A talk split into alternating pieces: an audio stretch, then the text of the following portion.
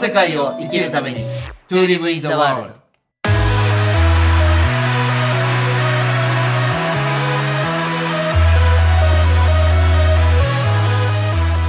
直樹さんこんにちは。こんにちは。なんかいつも わしから始まるということは今日は直樹さんに聞きたいことがあるということなんですけれども、はい。はい、第99回、えーこの世界も残すとこ1回となってるんですが、はい。えーなんかさっき直樹さんがね、なんかその100日修行とかに関しても99っていうのはこう、最後諦めちゃう人が多いみたいなね。ねえ、僕はそれを聞いてね、あの、いろんな修行、まあ、修行僧っていうか、修行する方が100日の修行の中で、うん結構9一あと1日我慢すればっていう99日目で脱落していく人がね、うん。実は多いんだと。うんうん。だから99日をもって半ばとせよっていうか、99日で、あまだ半分だなっていう気持ちで臨みなさいっていう言葉なんですけどね。なるほど、なるほど。わしらはじゃあその99日を超えて 100日そうそうに行くわけですけれども、はい。やっぱその続けれる人とかやりきる人ってやっぱ使命感というか、はいなん。か自分が絶対これをするんだっていう、こう、確信めいたものを持ってるじゃないですか。はい。で、その中で私、直樹さんとお付き合いしてて、私、鈴木直樹さんってどんな人ですか？って言われたら、表面的には、例えば、編集者ですよとか、はい。映画監督ですよとか、いろんなことしてるんですよって言うんですけど、はい。私にとって直樹さんって、こう、死生観、死ぬ、生まれるの死生観を持っている人、そしてそれを変容させていく人だなって、はい。私は思っていて、直直樹さん自身も多分その自覚があると思っていて、はい。だから今回はこの直樹さんの死生観っていうものをもうちょっと深掘って聞いてみたいなっていうふうに思ってます。ああ、いや、今年はね、本当にあの、あ、ありがとうございます。今年は結構死生観を改めて考えた年でもありましてね。まずあの直近で言うと10月の15日に本当に僕は親しくさせていただいた、まあ、年がね、本当にお母さんぐらいの年のガールフレンドがいて、で、その方がまあ突然亡くなったっていうこともあるし、あと今撮ってる映画、サンマルっていう映画の中で、一人、あの、旅立っていく瞬間をね、ずーっと撮らせてくれた人がいたんですよ。で、そこのが多分映画のクライマックスになると思うんですが、まあ、あと来年1 1月にちょうど僕の奥さんだった人の亡くなって20年っていう区切りの前の年でもあって、今年はね、結構そういう死生観のことを考えたんですが、やっぱり一番印象深かったのが、今言ったその映画サンマルの中で、うんえー最後の方で登場してくれる予定になってる、あの、パッチンっていうおじいちゃんがいたんですよ。うん僕はちょっと本名ね、ちゃんと聞いてなくて、みんなパッチンパッチンって言うから、えーあ、合田さんっていう人なんですけどね。うんで、この人が余命宣告を受けたのが今年の夏ぐらいかな。でもうあと1ヶ月ぐらいですと。である病院で、えーそれを告げられて、で、そのまま病院入院させられそうになったらしいんですよ。もう、あの、施しようがないんですけど、ちょっとご家庭の事情もあって家には帰れないっていうので、でもその時に、あの、病院に入っちゃうとね、今お見舞い簡単に行けないじゃないですか。なので、パッチンはその時に、ずっとあの、ハッピーのエロッケンっていうね、僕はあの映画の舞台としてる、まあ、多世代型介護付きシェアハウスに、ずっと彼は数年間住んでるんですけど、いやー、この病院で最後を迎えるんだったら、俺はハッピーでお酒飲みながらえー死にたいっていうふうに自分で腹を決めて、で、結局最後さ、ハッピーで過ごすんですね。うんで、ハッピーの中でも、もう本当に、えー3年、今から3年前かな？ハッピーに来た時はもうすでに自分では歩けない状態で、もう要介護4か5だったらしいんですよね。うんところが、ハッピーっていう場所に来て、もう本当ね、大ちゃんも機会あったらぜひ来てほしいんですけど、まあ、超カオスな場所なんだけど、超自分らしくは入れる場所なんですよね。うんで、余談ですけど、ちょっと本当余談ですけど、あの、最近その映画のこともあって、カオスっていうのを結構調べてるんですけど、まあ、カオスって混沌とかね、なんかごちゃ混ぜとかっていう言い方があるんですけど、実は宇宙もあの、宇宙ができる前はカオス状態で、そこから実はビッグバンがあって宇宙ができて整って、まあ、コスモスっていう状態になるんですけど、実はコスモスってカオスがないとできないっていう、なんかそういう定理があるらしくて。だから、ハッピーの家っていうところ、非常にカオスなんですけど、そこでそのパッチンは最後の1ヶ月を選んで、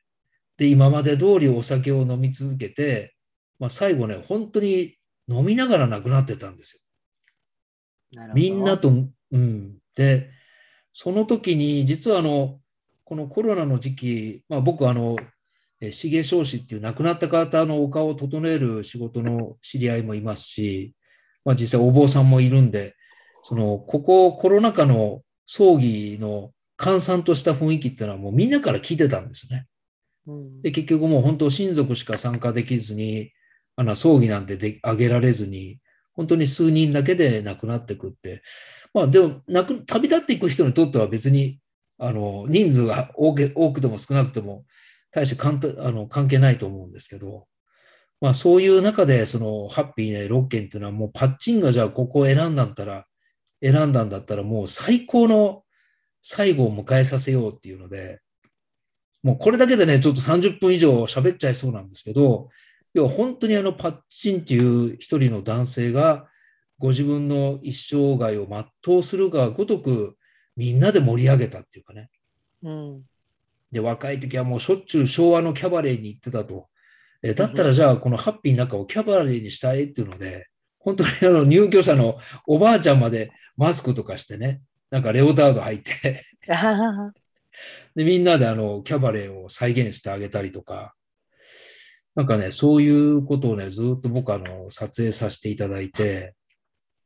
もう本当にあの部屋でみんなが変わる変わるお酒を乾杯しながら、最後その飲み会がじゃあ今日はここまでって言って午前1時前に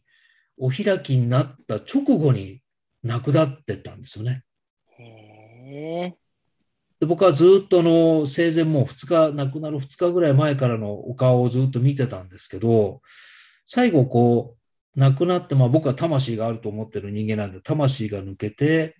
そのお顔がだんだんこう生前とね、当然変わっていくんですけど、変わる人と変わらない人っているんですよ。へえ。で、僕ね、こう今までで自分の奥さんも含めて、パッチン入れたら5人亡くなった人のお顔を見たんですけど、うん。あこの人生き切ったんだなと思う人は、めっちゃ顔が穏やかなんですよ。うん。そう今回のパッチンさんもそうだったし、まあ、今から4年ぐらい前に ALS っていう病気で亡くなった、まあ、藤本健二さんっていう男性がいたんですけど、うん彼ももう、あの、視線入力だけで一冊本書いちゃったりとかね。もうとにかく生き切って、その最後の亡骸のお顔を見たときに、穏やかだなって、ちょっと僕の奥さんはそうじゃなかったんですよ。うん今から20年前ね。で、うちの父もそうじゃなかったんですよね。うん。ただその藤本健二さんと今言ったパッチンさんは、もうその後、ハッピーの中で葬儀があってね。で、みんなで葬儀も、お坊さんもいるんだけど、もうシャンパンタワー作ろうっていうので、なんか般若心経になってる横で、子供たちがシャンパンタワーでお酒を注いで作ってるんですよ。うん。でもうあの盛大な乾杯やったり、もうその棺を囲んでみんなでどんちゃん騒ぎして、もうありがとう、おめでとうの言葉がね、飛び交って、100人ぐらい来たのかな入れ替わり立ち替わり。こんなご時世に。うん。だけど、その棺の顔を見てたらね、本当に穏やかなんですよ。うん。で、旅立ってった人がお顔穏やかだと、実はそこに参加してた、まあ、ご遺族の方も含めて、みんなそういう思い出をずっと持って生きていくんですよね。そうですね。でね、あの、亡くなって3ヶ月経って、ついこの間、カメラを持って、その、えー息子さんとか、まあ、娘さんたちを撮影させていただいたんですけど、みんなその、亡くなった満足感っていうのを本人が味わってくれたことがどれだけ今生きてる自分たちにとって、えー役に立ったか。特に子供たちが、その後別の方の葬儀行った時も、それまでの葬儀ってみんなこう隠れて、もう棺も見に行かなかったらしいんですけど、そのパッチンの葬儀を体験したことで、まあそこお子さんが5人いるんですけどね。うんまあ、みんながみんなやっぱりちゃんとお葬式に参加してくれたって話を聞いて、ああ、これ旅立つ人のその姿勢というかその態度にね、自分の生き方、あり方が、こんなにもたくさんの人に響くんだなと思うとね、なんか今までその死ぬことが意味嫌うものだとか、例えば田舎に行くと、ああそこは今年人が亡くなったから、ちょっと家の前にずっとなんか亡くなった印を貼っといてね、あんまり皆さん近寄らないとか、なんかそういう意味嫌うものだったのが、だんだんこれから変わっていくと、本当にあの死ぬことがハッピーとは思えないかもしれないけど、うん死んうん、死んでいく人のやっぱり生き方、あり方を見ることで、まだこっち側にいる人の人生も変わってくるんだなっていうのがね、今回すごく感じましたよね。うんうん。直樹さんがその死生観っていうのに、こう自分の生きか、いや、なんていうか生き方と死生観を重ねるようになった理由とか、何が一番こう死生観を届けるか変えるっていうところにパッションが湧くんですか？僕はね、本当この坂の最初の方に言ったかもしれないけど、ちょうど10歳の小学校4年生の時に、うん。ちょっと運動器具のアクシデントで脳震盪を起こして倒れたんですよ。うん。で、その日の夜に、ふと意識が戻って、それが寝てるのか夢かどうかわからないんですけど、うん。まあ、小学生なりにね、あ、今自分の体がなくなっても、残るものがあるんだなっていう感覚が今でも覚えてるんですよね。へえ。だからあれからもうだから、10歳だから47年経ってるんですけど、約50年経ってるんですけど、うん。ずーっとその答え合わせをね、させていただいてる感覚なんですよね。なるほど。つまりあの宗教の信仰はないですけど、えーなん何のきっかけかわかんないけど、あの体と魂っていうのがあるっていうのが小学生の時に感じたんですよね。うん。うん当時、魂なんて言葉知らないし。うん。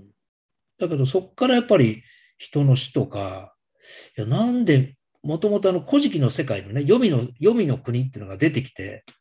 なんか、あの、見る本によってはなんかウジ虫がいっぱい湧いたような人がこう、死人がこう追いかけてくるみたいな絵も出てくるんですけど、うん。いや、これってす、こんな場所なのかな、本当にっていうのはね、結構、中学生ぐらいで思いましたよね。うん。これよ、黄泉の国ってこんな亡くなった人が、なんか体が腐ったような感じになるのかなって、なんかすごい違和感があって、そのあたりでからですよね。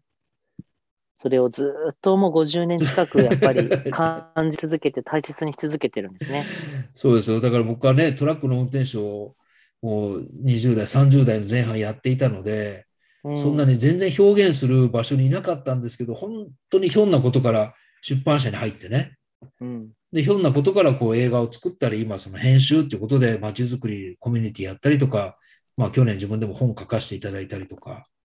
なんか徐々にちょっと年齢は遅いんですけど、こう表現できるカードを自分で手に入れ始めたので、そうですね。うん、やっぱりその死生観を変容させていくっていうのは、僕のやっぱり残りの時間の最大のテーマですよね。うん。しかも来年がなんかその始まりの、本格的に始まる来年が。うん。本当そうですね。だから、死生観だけピックアップするとね、やっぱりすごく宗教とか哲学の領域を超えられないんですけど、そこにやっぱ日々の暮らしとか食べ物とか、まあ前回言ってくれた大ちゃんの呼吸法じゃないけど、やっぱり日々の営みを絡めることで、そうですね。よりやっぱりそのリアリティがで生まれてくると思うんですよね。うん。だってね、大ちゃんとか僕だって、もしかしたらこの収録終わったら直後に死ぬ可能可能性だってゼロじゃないありますね。あるよ。だからそう考えたら、やっぱり死ってすごく日常的だし、うん。実は生と、まあ、隣り合わせっていうかね、まあ、コインの裏表みたいな感じなので、やっぱりどうし、どう死んでいったかっていうのはどう生きていったかってことにつながってくるし、で、これからね、いつも言ってるみたいに、おじいちゃんおばあちゃんがどんどん増えてきて、あの、最近ね、あの、2チャンネルを立ち上げたひろゆきさんまで、この日本がどうなっていくのかっていうのを、なんか急に言い出してね、うん。うん、僕とか大ちゃんがずっとここ数年間言ってるようなことを、まあ、やっぱ影響力持ってる人が、まあ、彼はもうフランスに住んでるんで、いや、もう日本はダメっすよとかって簡単に言ってるけど、いやいや、俺らまだ日本に住んでるしって。だからそういう中でやっぱり死生観を変えていくことで、ちょっとでも高齢化社会になっていくんだけど、生きてることが楽しいことになってくれればね。うん。やっぱそこですよね、一番こう、やってみたいっていうか、まあ僕がいなくなっても何か、そういうやっぱり死生観を変えていくような流れができてくれたらいいなと思っていて、うん。ですね。やっぱあと年齢高い人がね、僕の周りにも僕よりも上の方がだんだん増えてきたので、やっぱ最後どう迎えるのかっていうのは、頭の中よぎるらしいんですよ。やっぱ70代以上になると。うん。そうするとやっぱり、ちゃんと資料深い人は、じゃあ今までこうやって生きてきたから残りはこう生きたいなとか、きちんとこう冷静で考える人も増えてきてるんですけど、まあ当然中にはそうじゃない方もね、もう死ぬのが怖いと、もうとにかくお金も物も全部あの抱え込んだまま最後までっていう方もね、やっぱり少なからずいらっしゃるんですよね、人数的には。うん。うん。うん、まあ悪いとは言いませんけど、僕はなんかね、もっとこれからいろんな人が、ね、今までこうパソコンとかスマホが出てきてつながっていったように、もっと多分深いつながり方がこれから生まれてくるでしょうから、うん。やっぱりできれば限りあのネガティブな思いなんかはできれば少なめにして、